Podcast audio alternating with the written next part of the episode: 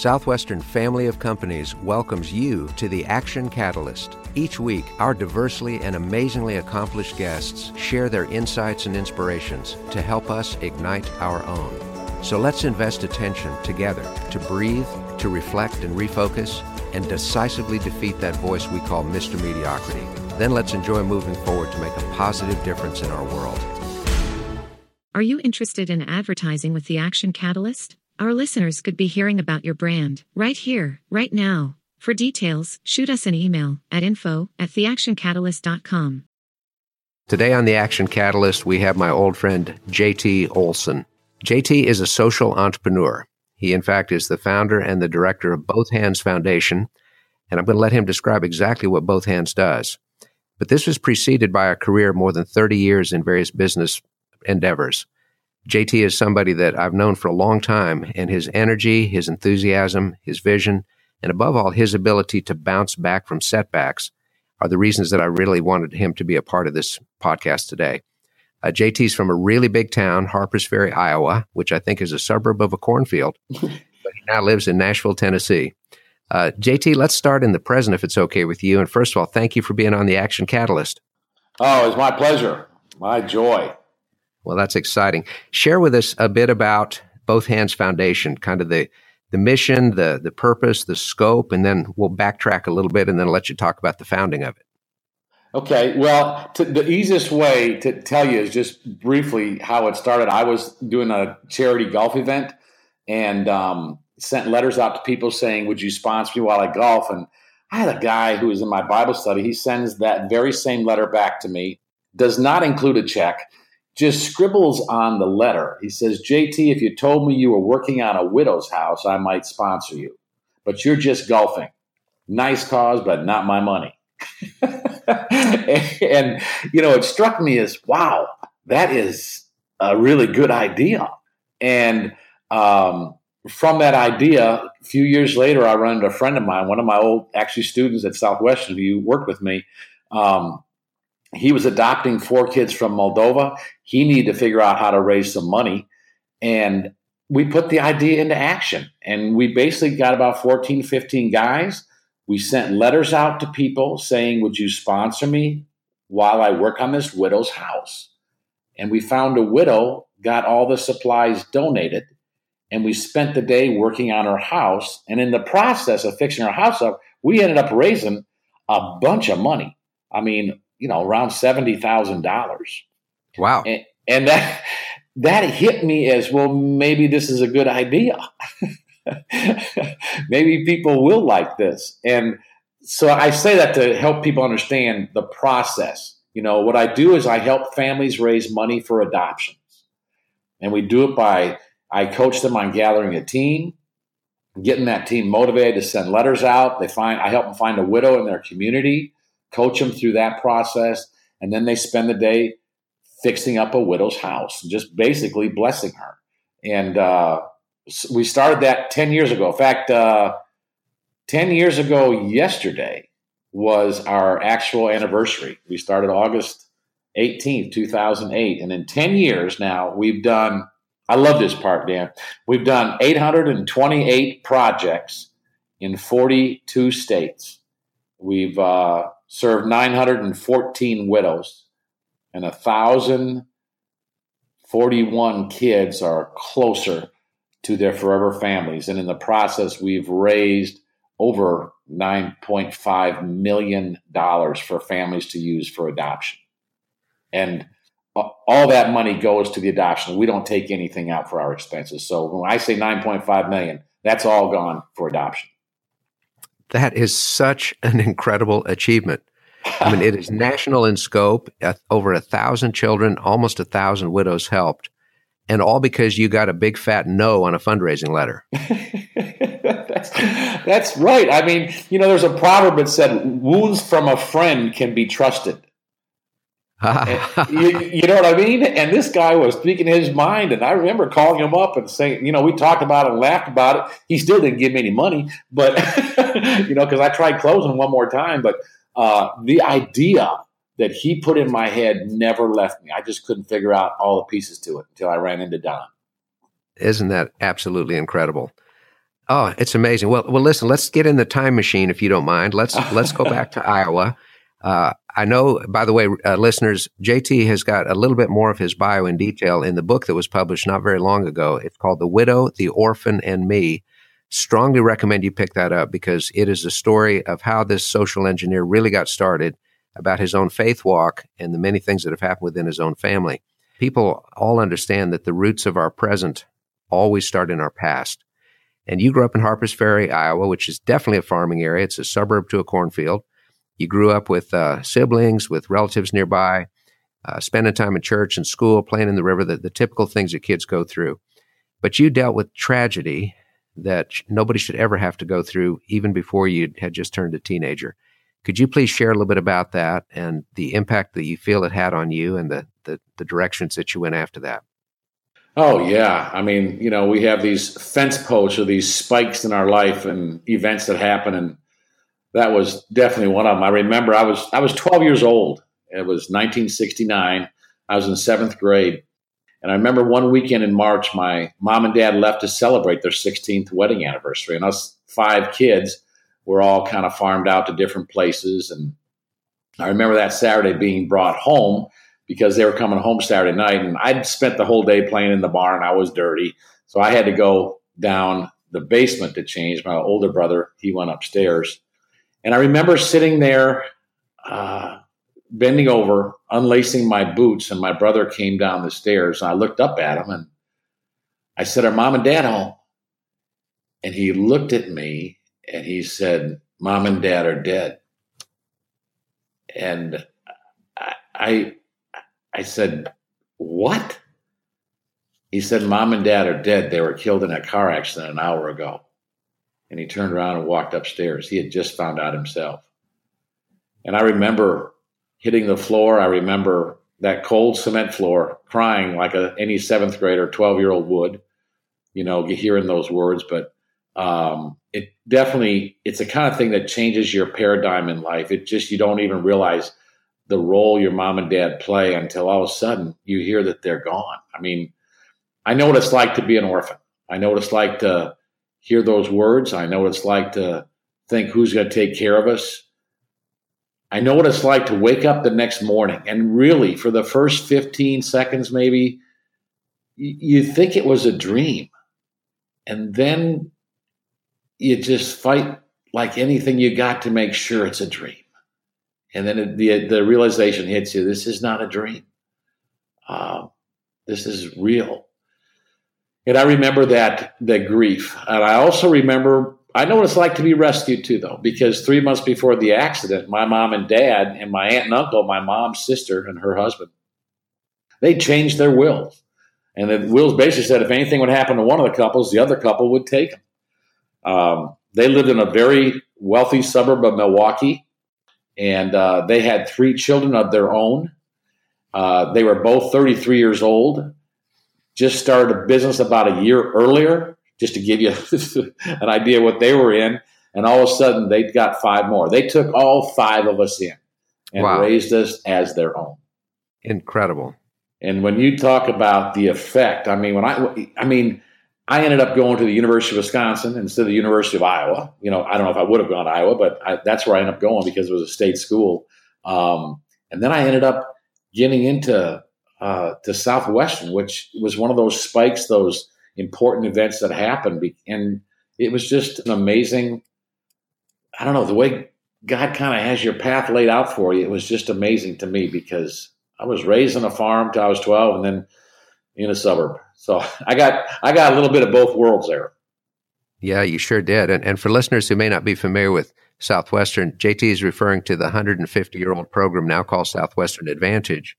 And Southwestern Advantage works and has worked with literally 200,000 college students from all over North America and Europe and other parts of the world, where they have their own businesses and they sell educational products door to door.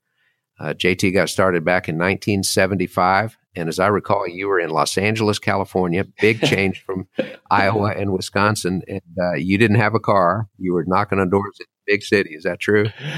That is true. I cut my teeth in Los Angeles County. Yes. That is pretty incredible. And that led to a very long career with Southwestern. Can you describe just very briefly what you did in that role and some of the lessons learned and how you think those are applying to everything that you do today?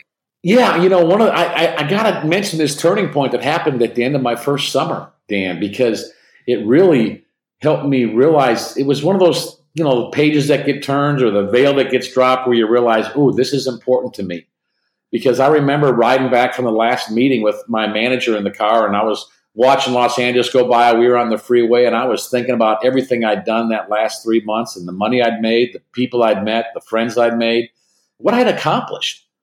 And I turned to my student manager, Dick Justman, and I said, Dick, I just want you to know I'm really thankful for everything you've done. I mean, you've really helped me, and I couldn't have done this without your help.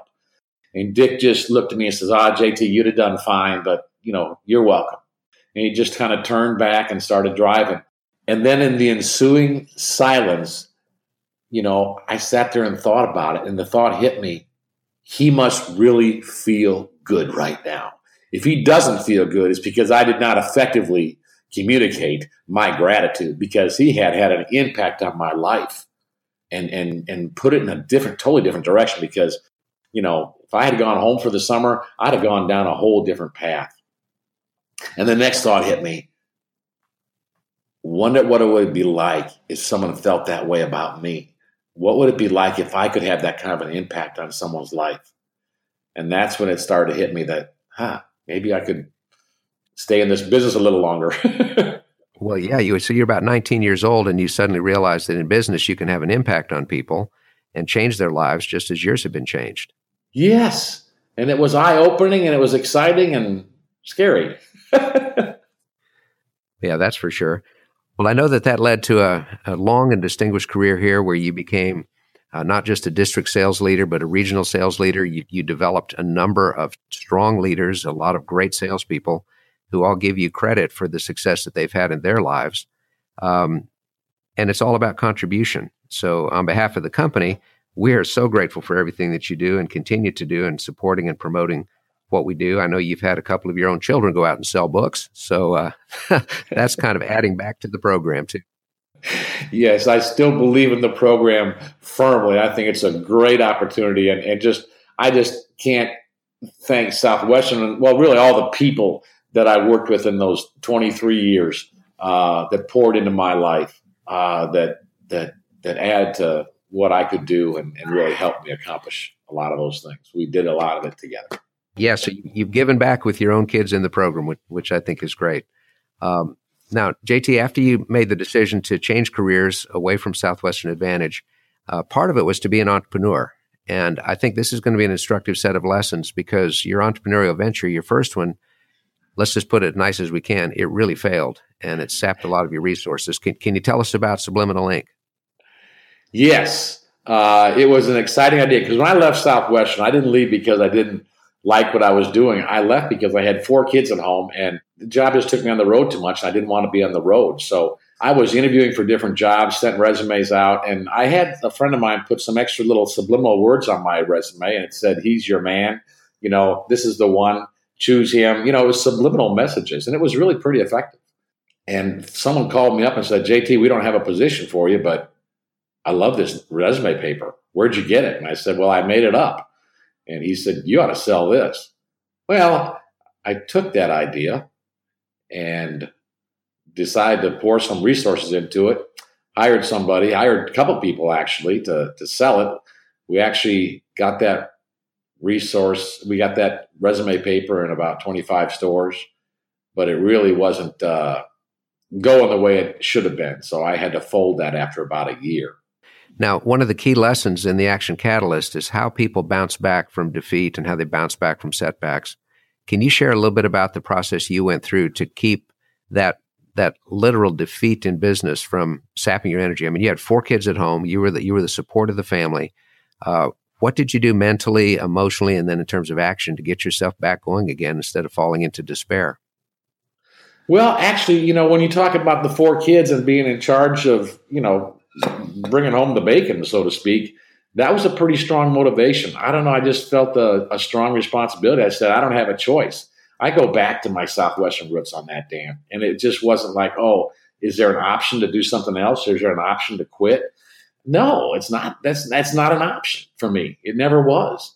And this wasn't an option either. And I remember thinking, okay, I can probably make some money in the recruiting business because I used to do a recruiting job. So I figured I was good at that and had some advice and some help getting things started. And we started rolling with that. And that was the origin of Haystack, which was a search firm. You specialized, I think, working with Oracle programmers in really high-tech fields, things that you really knew a lot about, right? Oh, boy, did I not know what I was getting into. But, boy, it sure was exciting, and we learned a lot and ended up doing that for about 10 years, I think. Right, and you grew a team, and you were definitely impacting people's lives as you would place them into different careers.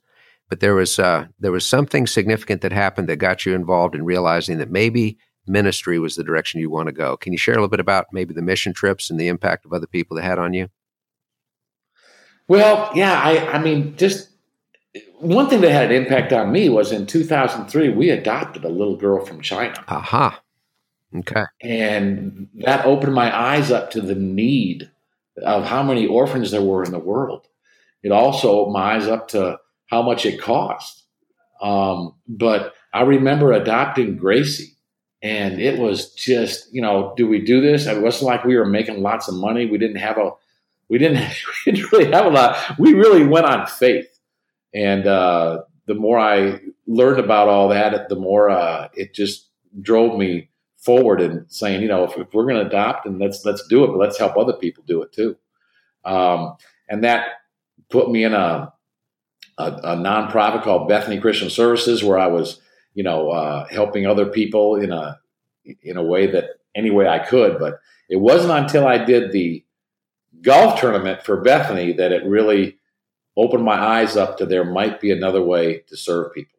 Mm-hmm. And that's when you got that fabulous letter saying, if you're doing something for widows.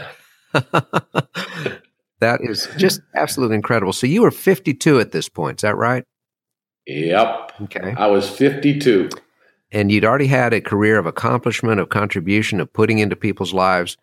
What does a person do that is 52 years old, starting from brand new scratch with something you really didn't know much about except through personal experience? What was the process? Because from that point to this, celebrating your 10th anniversary this week and having over 1,000 kids helped, almost that many widows helped, millions of dollars raised, and setting it up in such a way that all the money goes to adoptions and that you don't take any of it out for your own support. Absolutely incredible. So what was the process of growing and scaling and some of the setbacks you had to overcome in the midst of that? Well, it was after that first project. And that first project, that was in 2007. That was kind of like just a low-cost probe is what we would call it, just to see what would happen. I had no idea that I would be doing that for a career. We just did it, but I remember how good it felt. And I compared how I felt after that project to how I felt when I was going to work every day. And Dan, it didn't compare. It didn't even come close. I thought, this fills me with life. And about 6 months after that project, another friend of mine, old Southwestern guy, came up to me and said, I heard what you did with Don. Would you help me? And so we did another project. And I remember that project. I remember we replaced a roof. And that was in April of 2008. I walked up on that roof. And I looked around, and I remember standing on that roof, counting all those volunteers. There was 52 people surrounding that lawn and just doing a makeover on this widow's house. I counted 19 cars out on the streets, and it took me back to the farm. I remember a couple weeks after the accident, before we'd moved in with my aunt and uncle, I was getting off the bus from school, and our bus stop's kind of on a hill. You can see a lot of our farm from it. And I remember getting off the bus, and there were all our neighbors in our fields with their tractors and their plows and their discs and their drags and their planters, and they were planting our crops.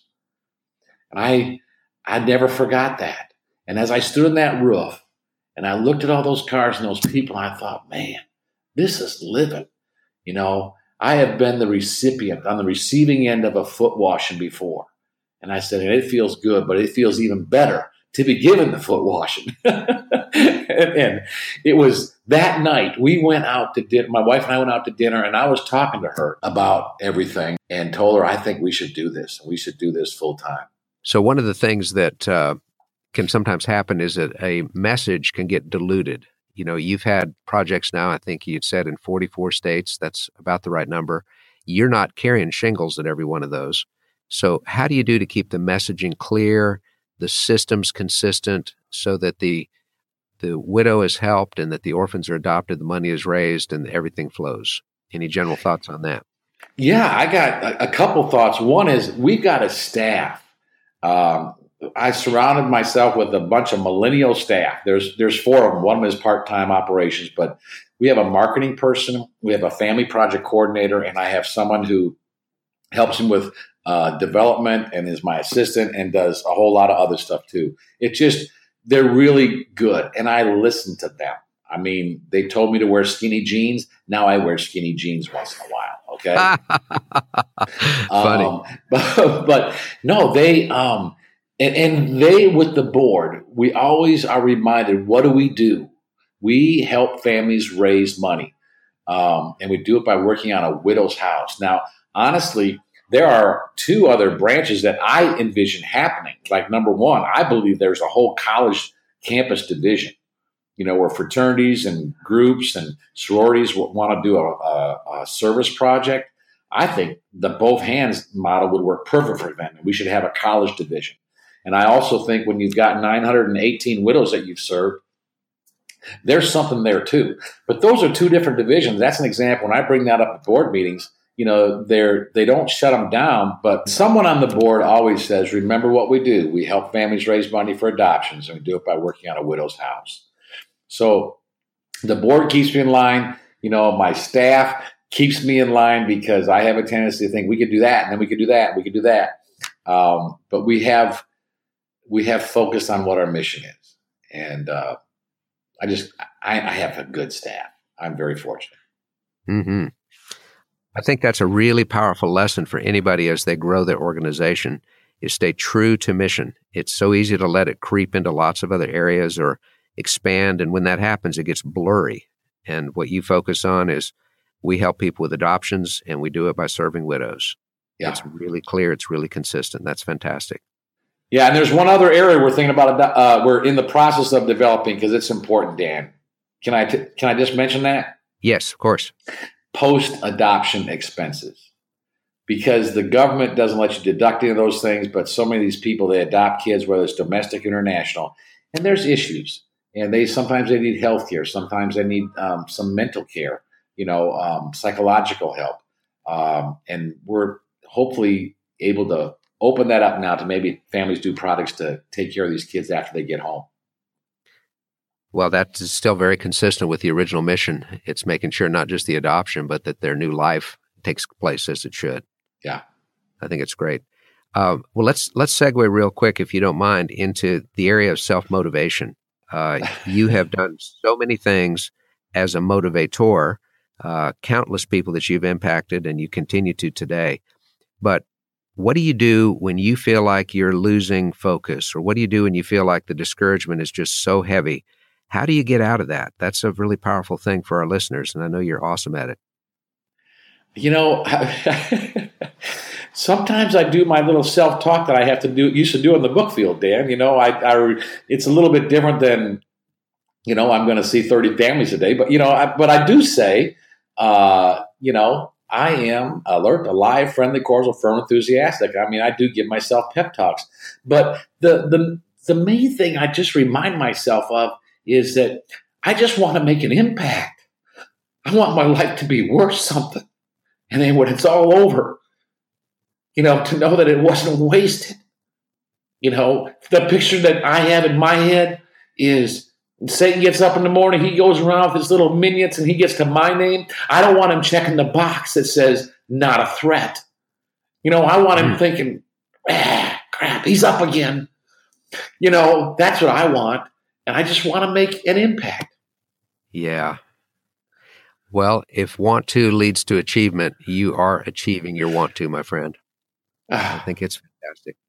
So you remind yourself of your purpose. You are completely 100% faith-driven to overcome the tempter, who is the source of all mediocre thoughts and mediocre actions. And I think that's absolutely stunning. What would you say to people, JT, that are feeling discouraged? You know, you've shared a little bit about what you do, but somebody who has tried in their business or tried in their entrepreneurial venture, and it just seems like they're getting brick wall after brick wall, nothing's happening. What are some steps you might guide them to go through?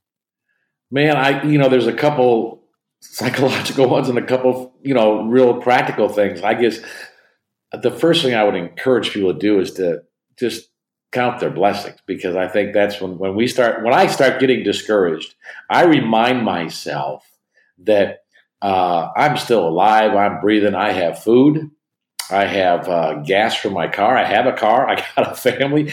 I mean, you could go on and on and on about all the things we have. And that kind of keeps me away from ever feeling sorry for myself. But I think it's important, too, if you're in that situation, meet with a friend and tell them what you're thinking, and maybe invite that friend to be very honest with you and tell you, here's some things that I see that might be holding you back. Excuse me. So those are two things. And I know it's count your blessings, and someone probably hears that if they're depressed or if they're down, but I really do think it's important to keep things in perspective. And when I think about what I've been given and what I have the potential to give, even the gifts I've been given, is where does God want me to develop those gifts? And sometimes people are in areas, I've been in those areas. I mean, I enjoyed the recruiting business, but damn, those 10 years I did that recruiting business, it wasn't my sweet spot. I was probably using, honestly, about 20 to 25% of my gifting, my skills, and my ability. Mm-hmm. And, maybe you need to change where your focus is. Find out what you're really good at, what's important to you, what makes you get fired up, and pursue it. And that can change a bit as we go through different stages of our career. But the one commonality that you've had has always been taking care of others, whether it's your own family, which you have striven mightily and done a brilliant job with, or whether it is serving others, either as a recruiter, as a leader in Southwestern Advantage, and of course you're doing it every day with widows and orphans, which is fantastic. It's all about others. That part hasn't changed, even though your field of play might have. Yeah, I just, honestly, it all goes back to that ride in the car with my student manager when I said thank you. I thought, that must feel pretty good. Yeah. Well, and it shows in the gratitude, because you have adopted that into your life, which is fantastic. Well, JT, I can't believe how quickly this time goes. Your energy has energized me, and I'm sure that has all of our listeners as well. Thank you for being a beacon of encouragement. Thank you for being a faith model. Thank you for being somebody that is so focused on others that he forgets his own pain. And you're human and you've had pain. And to be able to move beyond that, knowing that at the end of the day, we want to face our maker and say, how'd I do? And he says, well done, thou good and faithful servant. And you have, in fact, been that. So my thanks to you. And one more time, what is this thing that starts with, I feel alert? Say that just a little slower so we all get it. I'm alert, alive, friendly, cordial, firm, and enthusiastic. I dare any of you to say that 10 times. I'm alert. I'm alert, alive, friendly, cordial, firm, and enthusiastic. I'm loving that. Well, JT, thank you for sharing your affirmation with us. It is golden. It is timeless. And I'm inspired. So on behalf of all of our listeners, thanks so much for bringing the Action Catalyst to a new point. Thank you for your work, and bless you in your service. Oh, it was an honor to be here, Dan. Thank you so much for including me. It was a joy, man. Keep up the good work. If you enjoy this podcast, please make sure to subscribe. To stay updated on everything that the Action Catalyst is up to, make sure to follow us on Facebook and Instagram at Action Catalyst Podcast and Twitter at Catalyst_Action. Thanks for listening.